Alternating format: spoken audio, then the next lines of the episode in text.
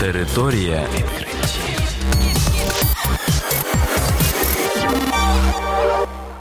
Це програма Територія відкриттів. Кілька слів про новітнє та надзвичайне. І я, ведучий Богдан Нестеренко. Вітаю вас, шановні слухачі. В цьому випуску ви дізнаєтесь про таке: біля єгипетського храму знайшли статую Сфінкса.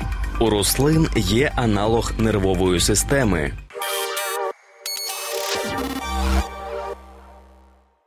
У храмі недалеко від Асуана єгипетська археологічна місія знайшла статую Сфінкса з пісковика.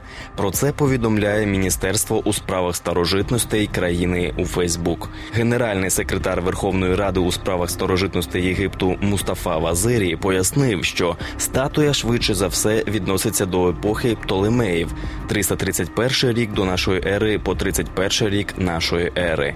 Керівник організації Асуанська старовина Абдель Монеєм Саїд заявив, що вони планують проводити більше археологічних досліджень, щоб отримати нову інформацію про Сфінкса.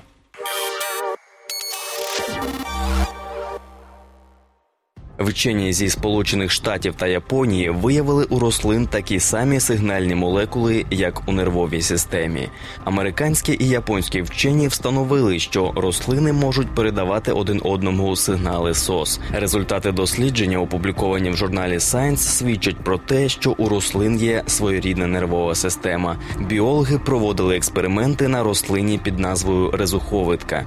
Коли у неї відрізали листя, то помітили, що рослина змінює рівень кальцію, передаючи своїм зеленим товаришам сигнал про небезпеку. У цьому процесі беруть участь нейромедіатори, речовини, за допомогою яких цей імпульс передається від одного нейрона до іншого. У планах фахівців навчитися контролювати сигнали рослин. А на цьому програма Територія відкриттів підійшла до кінця. До нових зустрічей. Територія відкриттів.